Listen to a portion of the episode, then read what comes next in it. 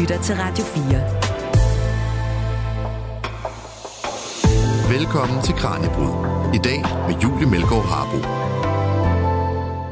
Interessen for periodisk faste er steget gevaldigt de seneste år, blandt andet som en metode til vægttab. Men måske er det ikke kun rundt om taljen, at man kan se forandringer, når man faster. Det tyder nemlig på, at fasten kan forbedre både hjertets og hjernens sundhed. Så måske kan faste være en del af svaret på, hvordan vi mindsker risikoen for udviklingen af alt fra Alzheimer's til hjertekarsygdomme. Men hvorfor kan faste potentielt både påvirke blodtilstrømningen til hjernen og vores hjertesundhed? Hvad sker der egentlig med kroppen, når vi har perioder uden mad? Og hvordan foregår forskningen i det her? Det skal vi kigge på i dagens program. Mit navn er Julie Melgaard Harbo. Velkommen til Kranjebrud. Du lytter til Radio 4. Og Mette Louise Gram Kjærulf, der er læge og Ph.D.-studerende på Aarhus Universitet, er i gang med at undersøge netop faste. Og nogle af de her potentielle sundhedsfremmende effekter, som fasten kan have. Tak fordi du havde lyst til at dykke ned i det her med mig i dag, Mette. Det var så lidt. Tak fordi jeg måtte komme. Jeg kunne godt tænke mig at starte med at høre, hvorfor du begyndte at interessere dig for faste, Mette.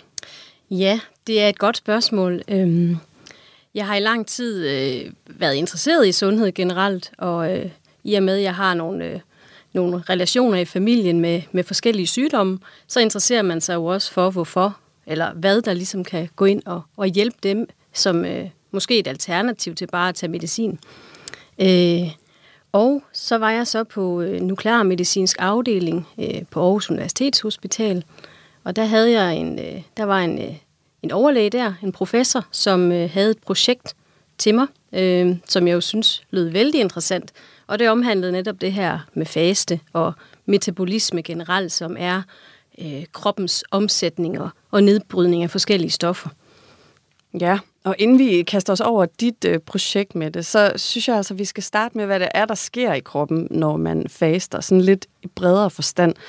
Øh, for hvis man ikke har prøvet det, og hvis man måske er en af dem, der ligesom mig bliver sådan lidt gnaven, og måske får sådan lidt ondt i hovedet, når de ikke har spist i fem timer, så kan det måske være svært at forestille sig, øh, hvad det er, der faktisk sker, når man lader være med at spise i, i endnu længere tid. Og jeg synes, vi skal kigge på, hvad der sker i kroppen, både efter en håndfuld timer, og så efter et døgn uden mad, og måske endnu længere tid øh, med faste. Så lad os lige dele det op i nogle faser. Så måske du vil starte med at fortælle, hvad der sker i kroppen, når vi nærmer os øh, frokostpausen, og måske ikke har spist i fem timers tid. Hvad ja. sker der her? Altså man kan sige, hvis man starter med at nævne, hvad der sker, når man spiser, så er det, at vi får noget kulhydrat ind, som får blodsukkeret til at stige, fordi sukkeret fra kulhydratet bliver optaget i blodet. Og det her sukker, der er i blodet, det skal cellerne bruge for at, at kunne fungere. Men for at, øh, at det her sukker kan komme ind i cellerne, så har vi også brug for insulin, som så fungerer som en, en slags nøgle til at låse cellerne op. Så når blodsukkeret stiger, så stiger insulinniveauet også. Det er sådan det basale, når vi spiser. Når vi så ikke har spist øh, i nogle timer, for eksempel en, en 3-4-5 timer, så er det, at, øh, at, at altså man kan sige, at kroppen den skal konstant bruge sukker for at fungere. Så, så hvis man ikke tilfører sukker, så er den nødt til at tage det et sted fra. Og der gør man det, at når man spiser, det man ikke bruger med det samme, det bliver lagret i leveren, og det kan også blive øh, lagret i forskellige celler i kroppen. Så når øh, vi når de her 3-4-5 timer, så er det, at vi begynder at tage de her lagre i leveren. Øh, og det kommer så ud i blodet og bliver igen ved hjælp af insulin øh, lukket ind i cellerne. Så det man kan sige, det eneste, der sker efter, fordi man kan sige tre timer, det er en relativt kort fasteperiode. Den, den vil de fleste nok, øh, nok gennemgå. Og det er ikke noget, man sådan mærker. Øh, der, måske kan nogen allerede mærke sult der, men, øh, men det, der sker, er simpelthen bare, at, at vi begynder at tage af de her lager, fordi vi ikke selv tilfører øh, kulhydrater mere. Og hvad er det så, der sker over lidt længere tid? Det, altså, hvad når der er gået 12 timer? Hvad sker der så? Ja, når vi når øh, et halvt døgn, så er det, vi begynder at... Nogen begynder. Det er nemlig meget individuelt, øh, det her. Det kan afhænge af mange ting, af, af fysisk aktivitet, af hvor hydreret man er, og, og hvad ens individuelle stofskifte er. Øh, men når vi når de her 12 timer, så er det, at øh, de her lagre med sukker i leveren og diverse celler, de begynder at være udtømt. Og hos nogen kan de måske allerede være udtømt. Øhm, så, så vi begynder at, at have mindre kulhydrat tilgængeligt, og derfor falder vores insulinniveauer også igen. Og når insulinniveauerne falder, så er det, man begynder, så begynder kroppen i stedet for at, at skal bruge andre kilder til energi. Og der har vi blandt andet fedt, fedtsyre, som bliver frigivet fra vores fedtvæv, det vil sige dellerne på maven, øh, og de bliver så ført ud i, øh, i blodet og over i leveren, hvor de så kan blive, øh, blive brugt til at danne energi. Okay, så er der, er der forskel på, om de her 12 timer så er om natten, hvor man for eksempel ikke bevæger sig og ikke drikker noget, eller om det er en, en dagsfaste 12 timer i løbet af dagen? Det er forskellige ting, der sker i kroppen Ja, helt her. klart. Altså, hvis du er fysisk aktiv, så bruger du mere energi. Det vil sige, at kroppen forbrænder hurtigere alt det her sukker, vi har i lagerne. Så du kommer hurtigere over i den her fase, hvor, hvor du ikke har mere sukker tilgængeligt, og så begynder at skulle finde alternative energikilder. Okay.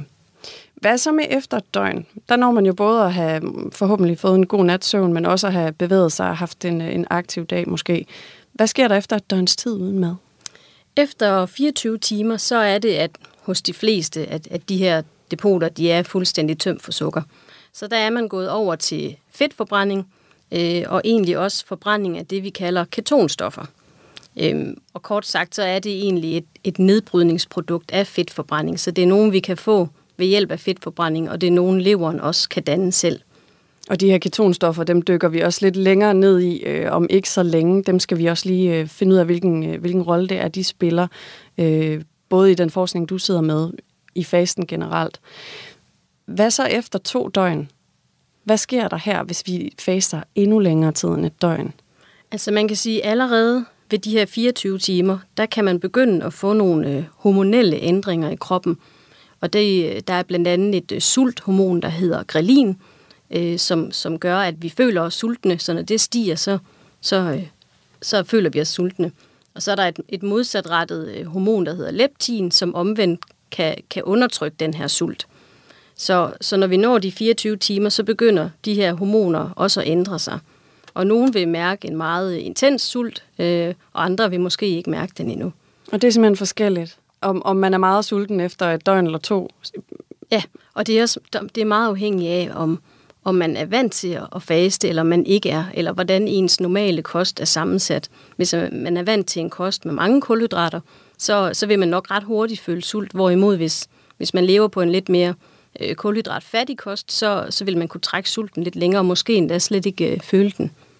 Så kroppen, altså kan kroppen blive god til at faste? Du siger, hvis man øh, har en meget kulhydratrig kost, hvis man spiser meget brød og pasta og hvad der ellers er kulhydrater i, øh, så er det måske sværere, så bliver man måske mere sulten her på det her tidspunkt. Men, men hvad hvis man ligesom har øvet sig? Altså hvis man har prøvet at faste før, og måske har gjort det længe? Ja. Er det så en anden måde, kroppen reagerer på? Ja, helt klart. Altså vi kan se en tendens i, at, at kroppen den tilpasser sig øh, den måde, man lever på. Så, så hvis man førhen har fastet og gør det lidt mere øh, jævnligt, eller rutinemæssigt, så, øh, så vil kroppen hurtigere omstille sig til den her øh, fedtforbrænding, øh, i stedet for at forbrænde kulhydrater. Vil der også ske noget med de her, du nævnte de her to hormoner, der også styrer, hvor sultne vi ligesom føler os? Altså, øh, er de også med i denne her proces? Hvis man for eksempel faster meget, eller har gjort det mange gange, oplever man så også netop mindre sult, selvom man måske har en, en, en en kost, der er rig på, på kulhydrater. Ja, altså det, igen, det, det er noget, vi hører øh, folk sige, der, der er vant til at faste, at, at de føler faktisk slet ikke sulten. Og hvis de gør, så er det på en eller anden måde, har de også øh, psykisk omstillet sig til, at det ikke er en ubehagelig følelse. De kan måske godt mærke den, men de forbinder det ikke med noget negativt, som de måske førhen gjorde. Øhm, så det, det er meget spændende, alt det, det, det lige påvirker i kroppen. Altså, jeg nævnte jo før, at jeg kan godt selv, sådan, hvis jeg ikke har spist en, øh, en håndfuld timer eller en halv dag, altså, så kan jeg godt blive, jeg kan få ondt i hovedet, og bliver sådan lidt uh, lightheaded, for måske kvalme og sådan noget. Er det, øh, er det flertallet, der oplever, at det er svært på de her måder, altså oplever nogle negative symptomer, som hovedpine eller kvalme, eller er det et fortal, eller er det måske også noget, man ligesom kan træne sig ud af? Ja, lige præcis. Altså, hvis du ikke er vant til det, så er det, du oplever alle de her symptomer, fordi kroppen hungrer efter kulhydrater og noget at forbrænde, fordi den ikke helt har, har fundet ud af eller indstillet sig på, at den kan gå over til de her alternative energikilder. Så helt klart, det, det er noget, man, øh, man træner sig fra, og, og man kan sige, hvis man gerne vil begynde at faste, så er det måske også lige lovligt optimistisk at starte ud med 24 timer, fordi det er en, en tilvændingssag for kroppen. Øhm, ja. Så hvordan vil det give mening at starte ud, hvis man ikke havde prøvet det før? Altså, hvordan er, sådan, hvordan er den nemmeste måde, man kan holde det ud på, hvis man er nybegynder? Altså, nogen, det er meget forskelligt, fordi altså, nogen vil ikke kunne faste. Det, det er bare svært for nogen, men, men hvis man gerne vil og vil prøve det, så, så kunne man eventuelt starte med for eksempel at skippe morgenmaden. Altså man, så man spiser aftensmad og sover, og så skipper man morgenmaden, og så det næste, man spiser, altså frokosten, for eksempel ved en 12-13 tiden. Ja, og så sådan, på den måde, så har man fastet i 16 timer eller ja, noget allerede ja. der. Og, det er efter 12 øh, timer plus, at der faktisk begynder rigtig at ske noget, sådan som jeg forstår det. Ja, og man kan sige, at de fleste i, i, øh, i Danmark i hvert fald, de, de oplever den her, øh, de her ændringer, der er ved 12 timer, fordi man spiser måske ved 7-tiden, og så sover man jo mange af timerne, og så spiser man måske ved 6-7-tiden igen. Så, så mange af de her effekter, der er efter 12 timer, de, de er egentlig inde i ens daglige rutine, kan man sige, uden at man måske lige mærker det, ud over måske at være sulten, når man vågner om morgenen. Ja, så den nemmeste måde, hvis man har svært ved det, det er simpelthen at, at bruge øh, de 8 timer, man måske sover, som en del af, en del af fasten. Ja, det vil jeg anbefale.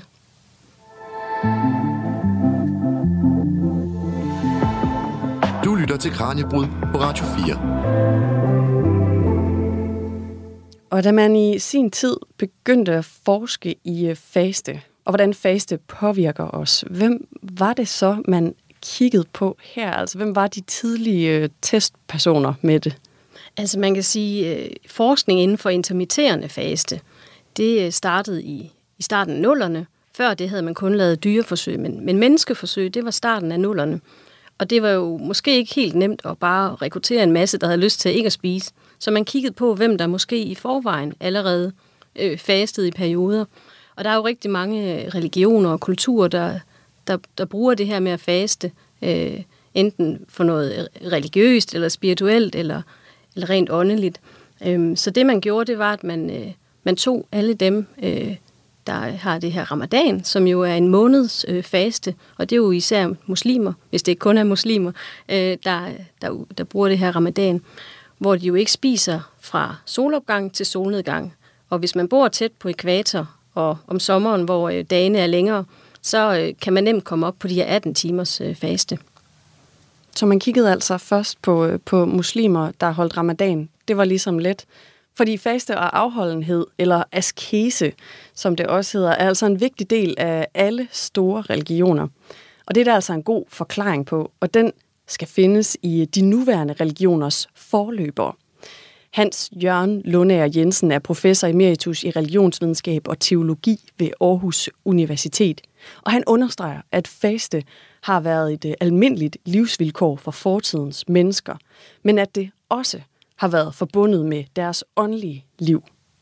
Vi kan se, at i de tidligste former for religion, som vi kan gøre os forestilling om, selvfølgelig, øh, at der, øh, at der har mennesker været i stand til at ligesom indstille eller indsætte en slags kunstig forskel imellem at have for lidt og have for meget.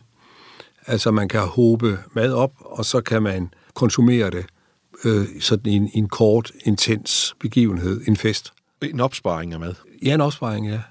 Øh, så altså, hvis man kan på en eller anden måde øh, opbevare mad, for eksempel ved at ryge det, eller fermentere det, eller gemme det i en silo, eller sådan noget, så, øh, så kan man jo så vente, indtil man har en vis mængde, og så kan man bruge det på en gang.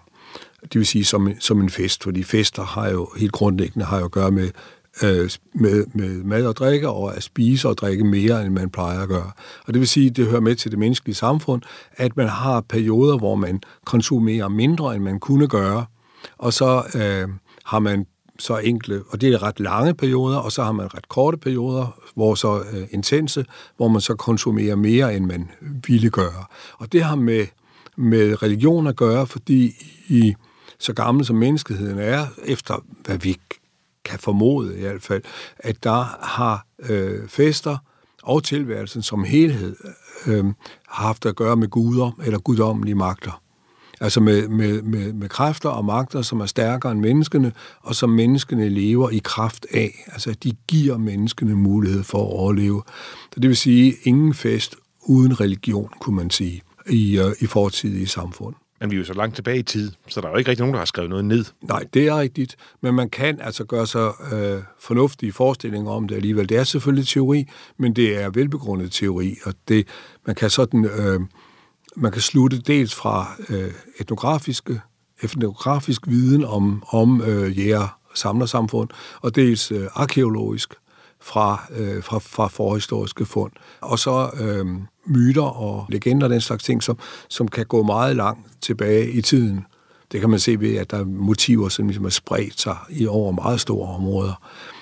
Og det gør også, at man kan, man kan næsten sige, triangulere tilbage til øh, at få en, en, en rimelig sandsynlig idé om, hvordan samfund har været, også i forhistorisk tid, altså før de skriftlige kilder. Og du siger, at det har været geografisk udbredt, og så har det formentlig, mener man så, haft noget at gøre med den måde, som de har anskuet verden på, ja, og anskuet, hvad der, er, hvad der er omkring os. Ja, altså, og, og navnlig altså, hvilke kræfter der er. Ikke? Om det er dyr, det er planter, det er bjerge, det er, øh, det er guddomme, eller det er, som i de store religioner, Gud. Det er en form for, hvad skal man sige, naturlig faste, eller som også, det hører med til, øh, til, til, til jægersamfunds etik, at man ikke konsumerer det, man har nedlagt på stedet, men man tager det hjem. Så her er der også en form for, hvad skal man sige, øh, impulskontrol. At det kan godt være, at man er sulten, det kan være, at man er god grund til at være sulten, man har været på jagt i lang tid, alligevel må man vente. Og det rammer jo så noget meget fundamentalt socialt, det gør så også, at der er en, øh, sikkert en anden kilde til den religiøse fase, som også går meget langt tilbage i, i tiden, og det er, at der er visse øh, personer, som har været i stand til at faste mere end andre. Og de har tiltrukket sig så almindelig respekt og beundring. Og det har de så, fordi de mere end andre har, øh, har inkarneret, har repræsenteret eller øh, øh, synliggjort øh, at øh, evnen til at holde tilbage kontrollere deres impulser, ikke give efter. Og det er jo øh, forudsætningen for, for samfund overhovedet, for socialitet. Det er jo, at man kan, at man kan styre man kan styre sine impulser, at man ikke giver efter. Og der er så to felter, hvor, hvor det er mest oplagt, det er mest håndfast. Og det ene, det, det, er, det er seksualiteten, selvfølgelig. Og det andet, det er spisningen. Så de, der var i stand til at kunne modstå deres egen krops tilbøjelighed, de har tiltrukket sig beundring og respekt for dem, der har, for det store flertal, som har anerkendt øh, det rigtige ved at kunne det, men som måske, eller givetvis, har haft svært ved selv at gøre det. Men er det så det samme, hvis vi ser, nu, nu nævnte du selv de store religioner, ja. som, vi, som vi kender i dag. Ja. Er det det samme fænomen i dem? Altså det er jo så formentlig en, en reinkarnation af det, vi lige har talt om. Ja, ja altså både og fordi øh, der er den store forskel i de store religioner, lad os bare tage kristendom og, og islam for eksempel, at der hænger evnen til faste sammen med det religiøse engagement, man har. Og det religiøse engagements formål er at kunne blive frelst, at få evigt liv.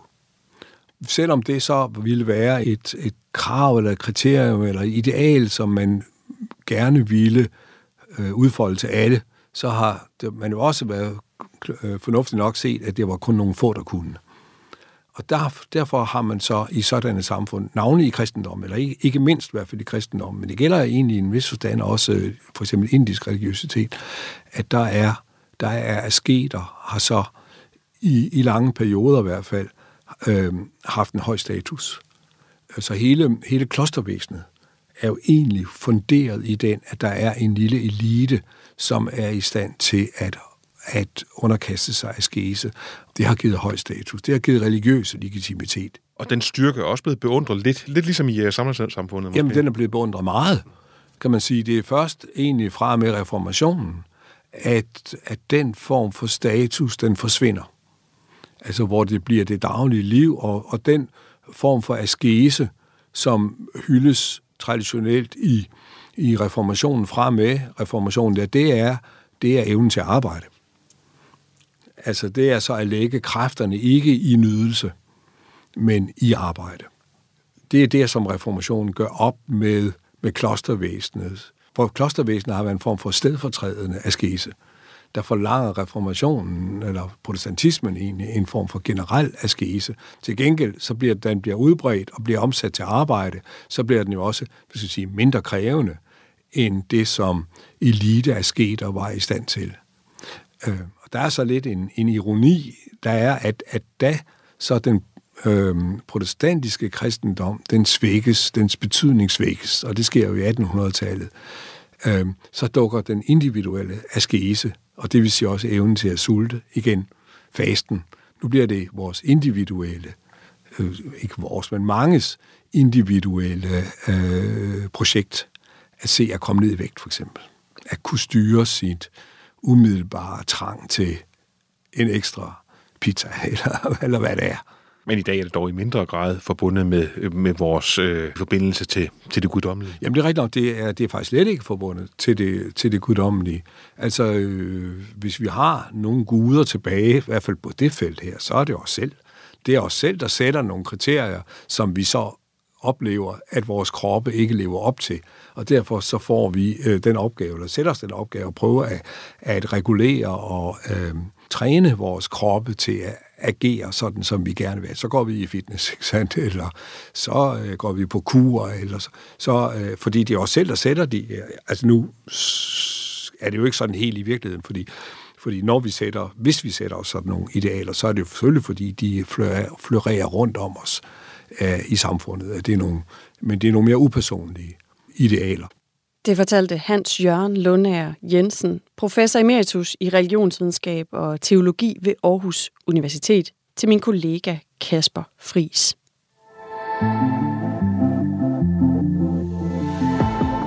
Du lytter til Kranjebrud på Radio 4.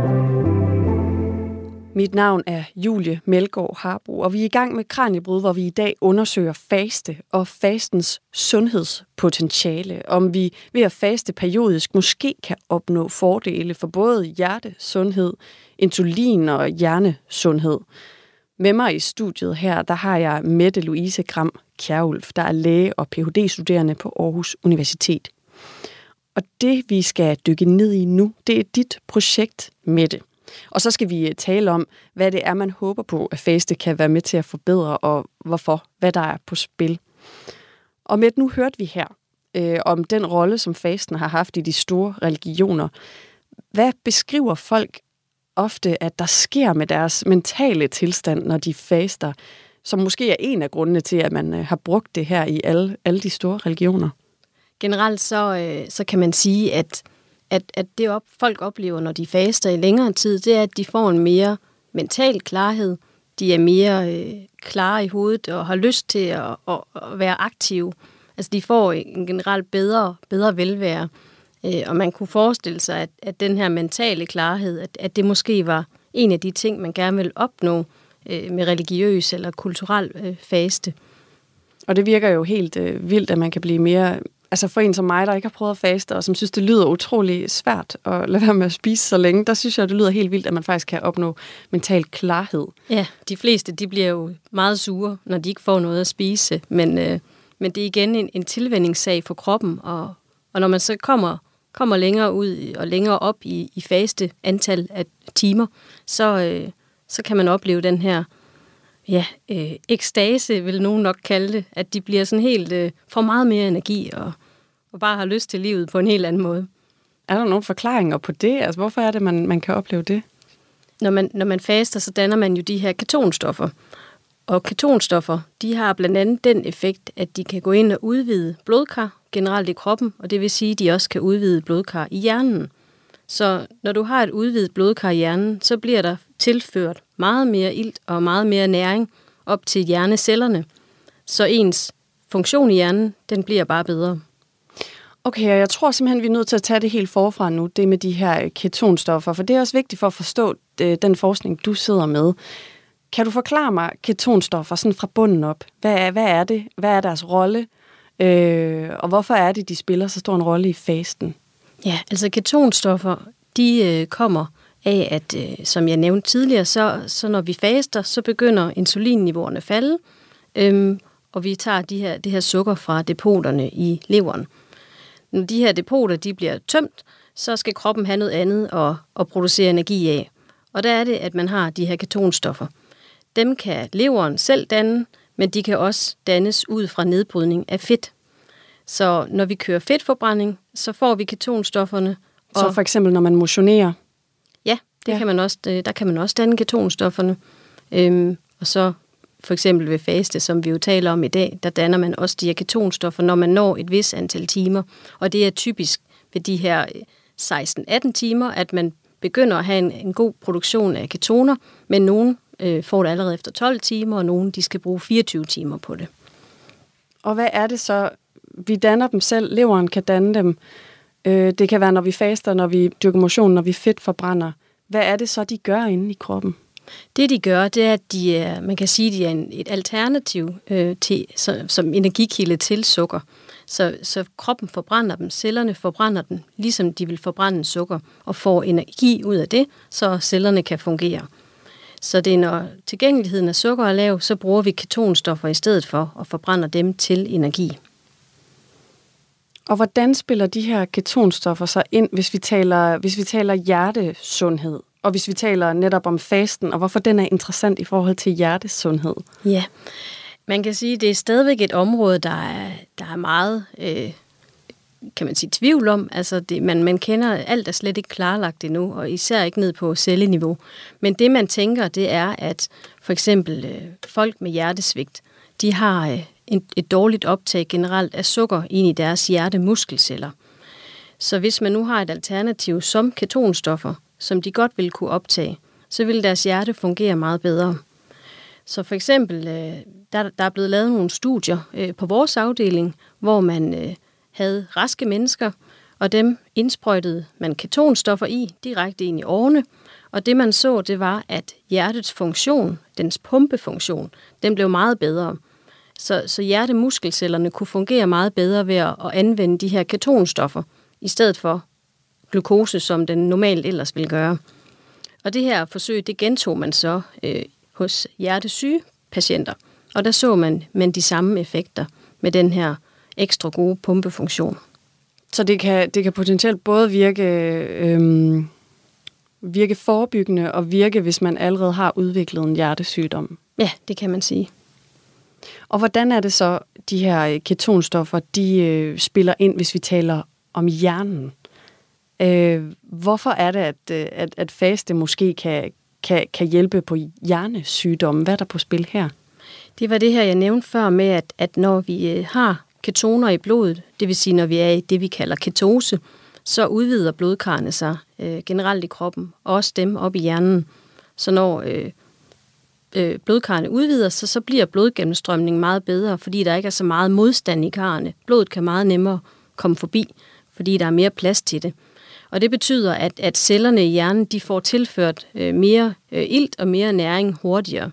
Så de har mere at, at forbrænde øh, og lave energi af, og dermed fungerer meget bedre. Så det, man øh, har set i, i nogle studier, det er, at øh, for eksempel folk med Alzheimer's, øh, mild al- Alzheimer's, der bliver deres øh, kognitive funktion forbedret, hvis de får øh, tilført ketonstoffer på en eller anden måde. Øhm, fordi netop den her blodgennemstrømning bliver bedre. Så deres, øh, så deres symptomer, de bliver altså svækket af det her. Men ved man om, ved man, om det har potentiale til også at virke forebyggende? Altså, Alzheimer's er jo stadig noget af et mysterie. Har man nogle idéer om, om det, om det her netop kun kan virke, hvis man allerede har udviklet det? Altså, man har også lavet forsøg på altså, folk, der ikke har Alzheimer's, men hvor de måske har en eller anden mild forringelse af deres kognitive funktion, hvor det rent faktisk også viser at have en god effekt. Så man skal ikke nødvendigvis allerede have udviklet Alzheimer's, for at det, det hjælper at få tilført nogle ketoner.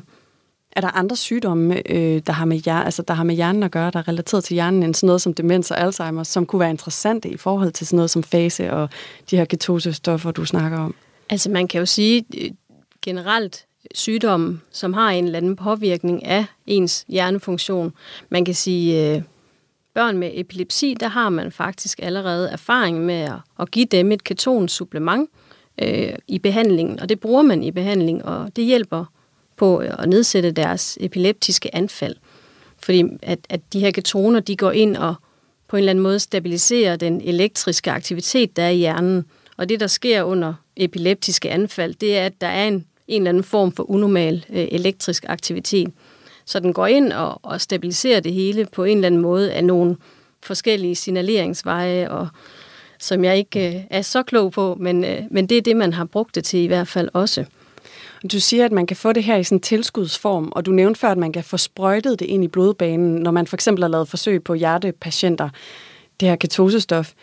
Giver det mening at, at snakke om faste, tænker du, hvis man, hvis man simpelthen bare kan tage det i en form for tablet eller sprøjte det ind? Er der noget, som det kan, øh, hvor det giver bedre mening, at vi selv danner dem, end at vi får det øh, som en form for tilskud?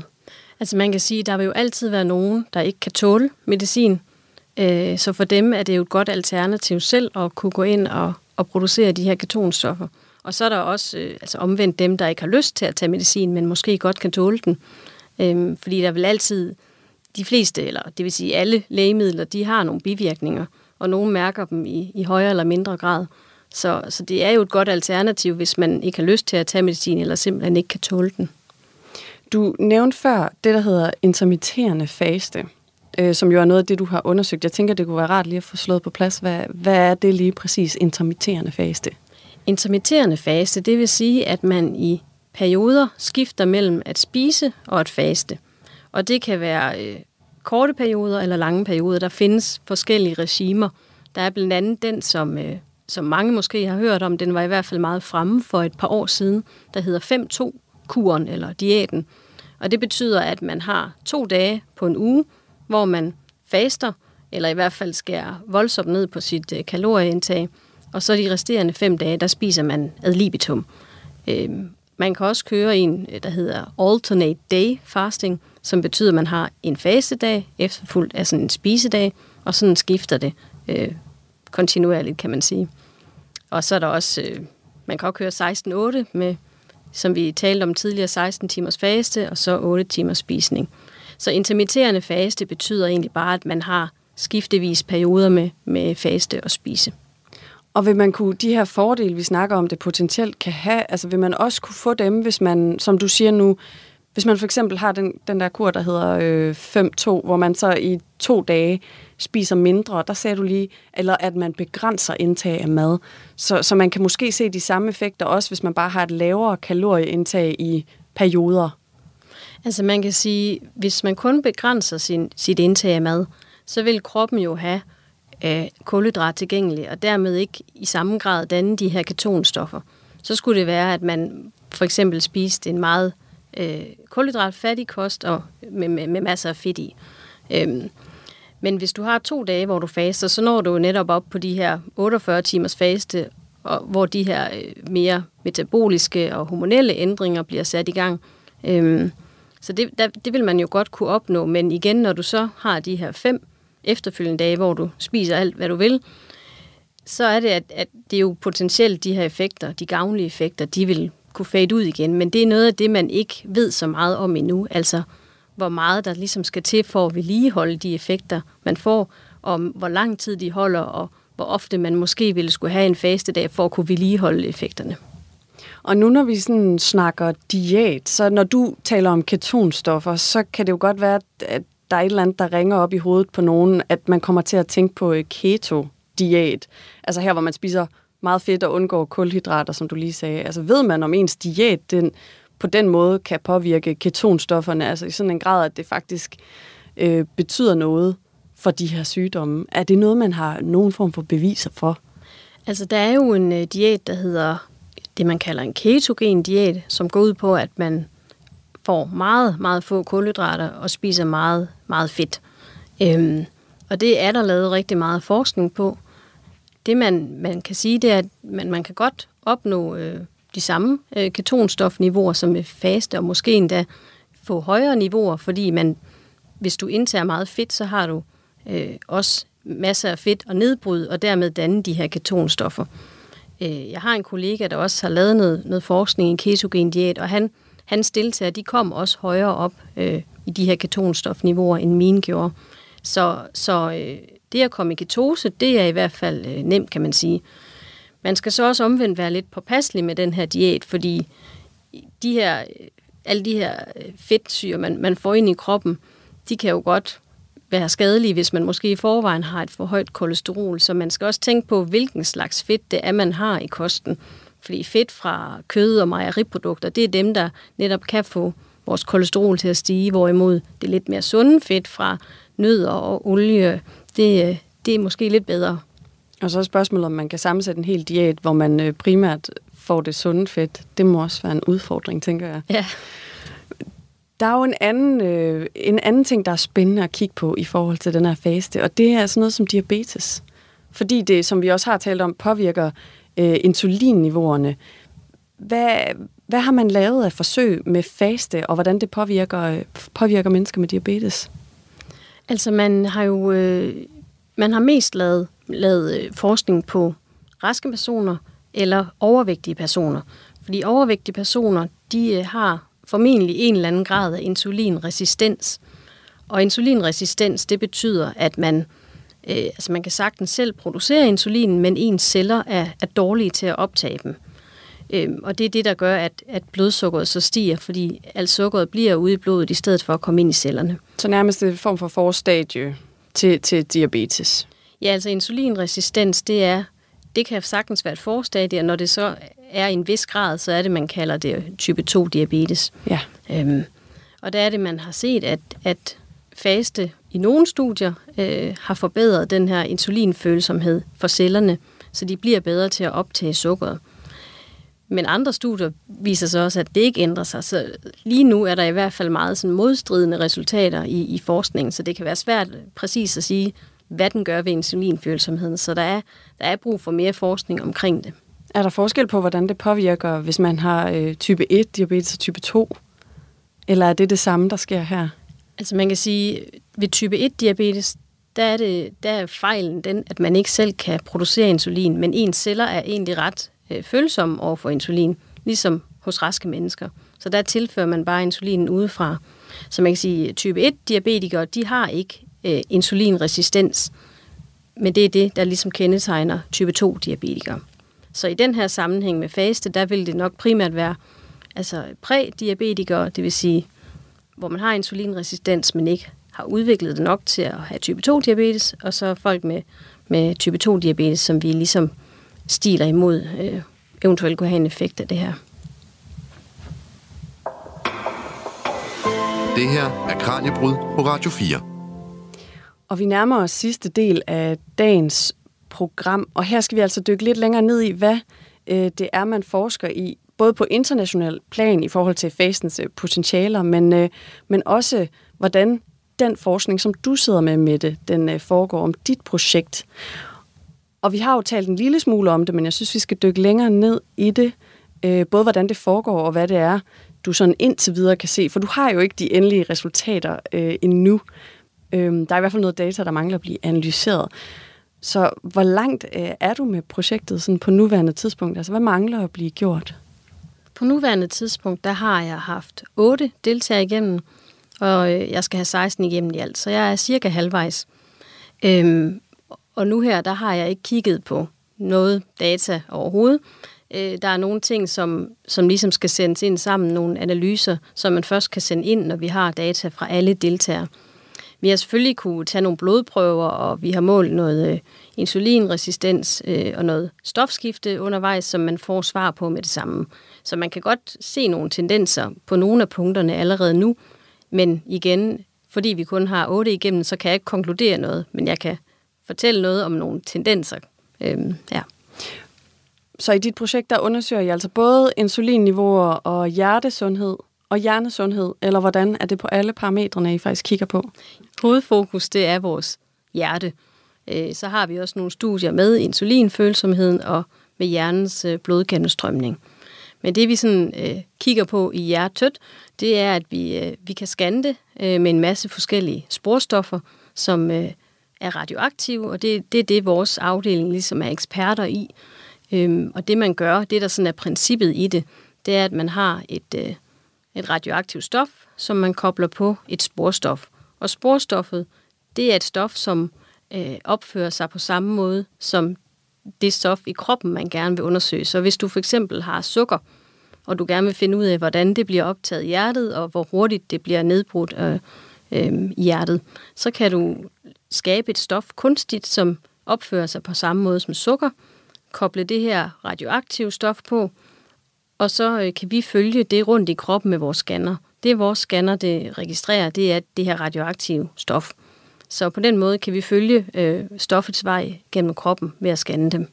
Det lyder umiddelbart lidt farligt at, at få det radioaktivt stof ind, men det er totalt ufarligt. Det, altså, man kan sige, hvis du har mange scanninger på et år øh, gennem livet, så øh, er risikoen for at udvikle kræft jo selvfølgelig større, men, men i de mængder, vi giver i, øh, så, så er det ganske ufarligt. Og det hele er også øh, godkendt, kan man sige, af videnskabsetisk komité, så det, det er meget forsvarligt, det vi gør. Og det er jo noget, vi bruger i vores dagligdag på afdelingen også, når vi får øh, almindelige patienter ind og, og skal scannes.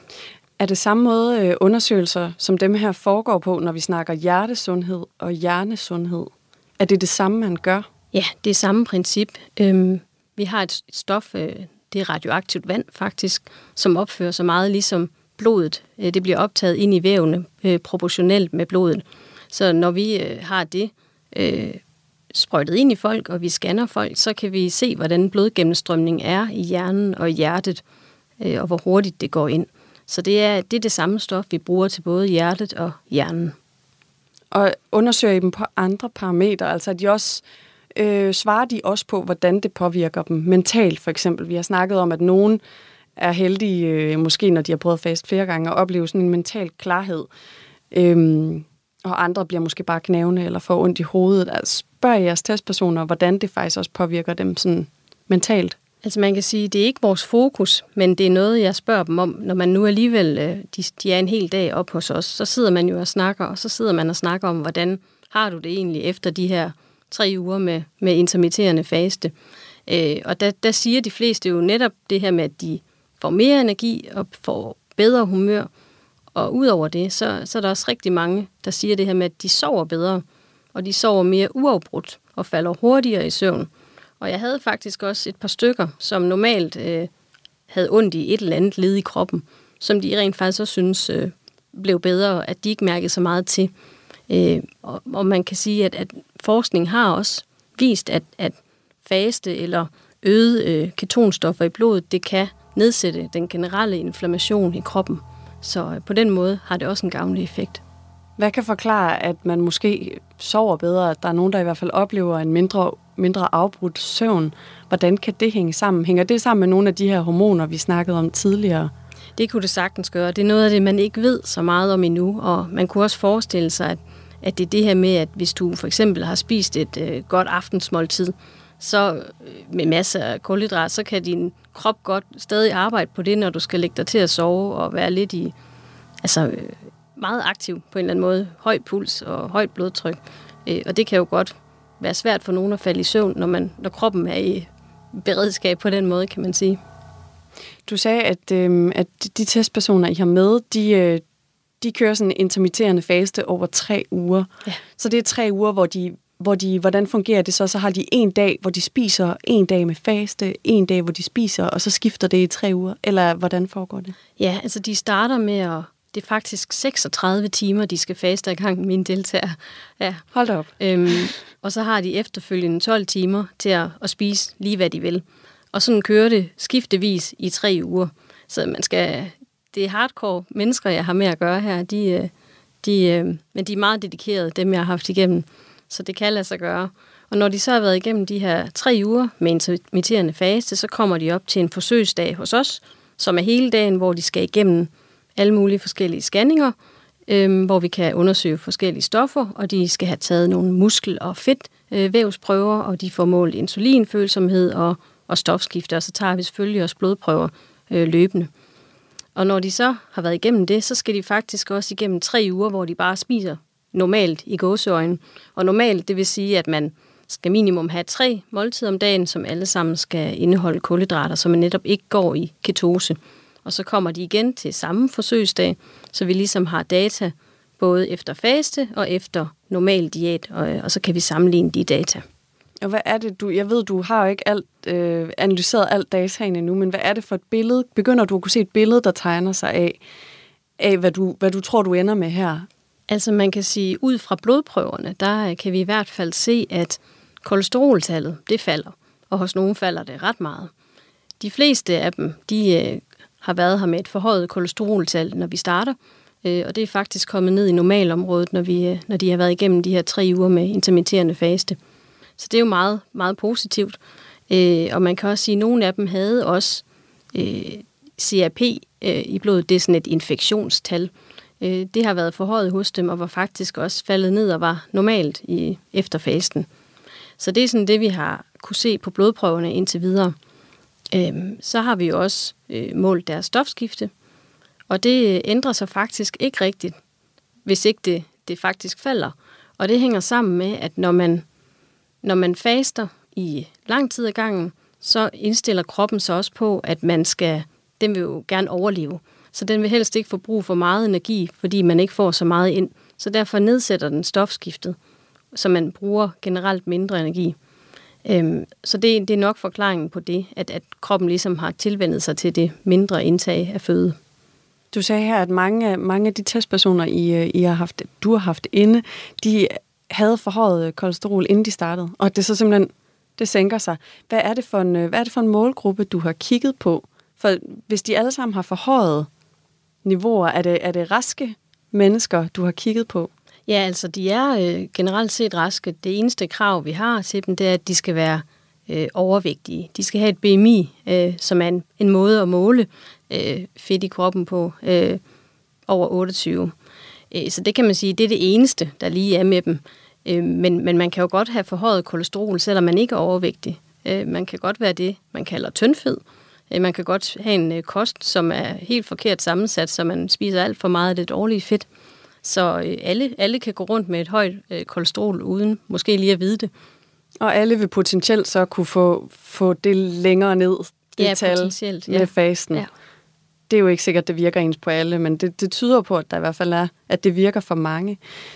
Her til sidst, så kunne jeg godt tænke mig at tale om, hvilke tendenser vi ser, øh, hvis vi kigger på sundhedspotentialet i faste, sådan i, øh, på mere international plan, i international forskning, om der er nogle lovende resultater. Altså, vi har for eksempel talt om, øh, om både Alzheimer's og diabetes. Er der nogle spændende internationale forskningsprojekter, der ser, der ser på virkningen af, af faste, når det, når det handler om folk, der har de her sygdomsgrupper? Altså, vi har nogle øh, kollegaer over i Kanada, som øh, jeg også var over at besøge øh, i to måneder her sidste år. Og de, de er rigtig langt i forskningen omkring Alzheimer's, øh, og det at give dem ketoner. Og de har rent faktisk også øh, samarbejdet med et ret kendt, øh, en, en ret kendt virksomhed om at udvikle sådan et øh, supplement, øh, en drik øh, med ketoner i.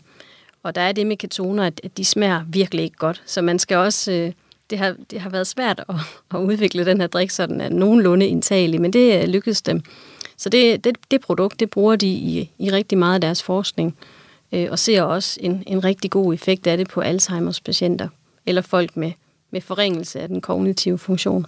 Og der ser man simpelthen forbedringer i deres kognitive funktion, men har man, har man undersøgt, hvordan det sådan rent fysisk påvirker hjernen? Altså kan man se, at der faktisk sker noget øh, i de her ophobninger, som man har, hvis man har Alzheimer's?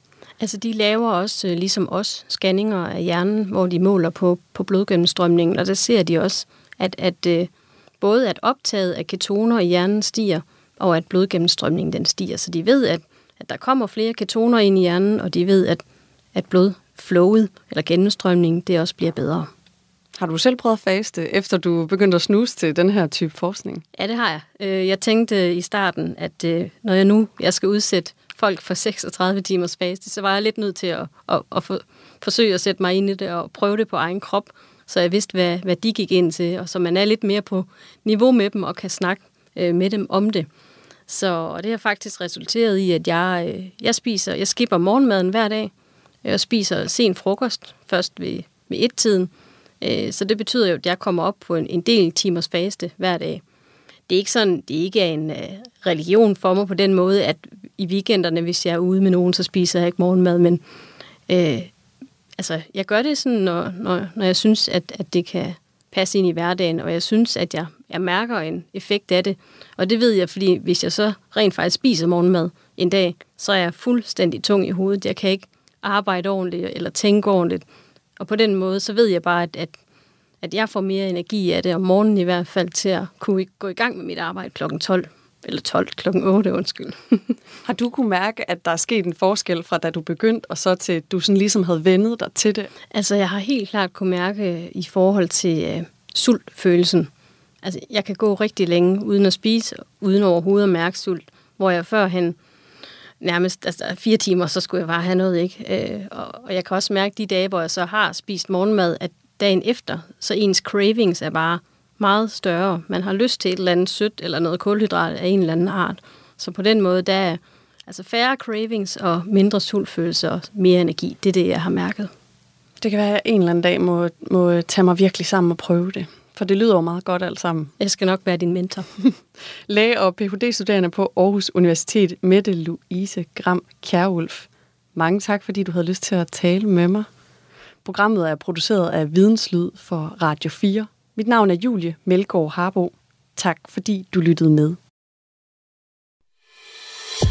Du har lyttet til en podcast fra Radio 4.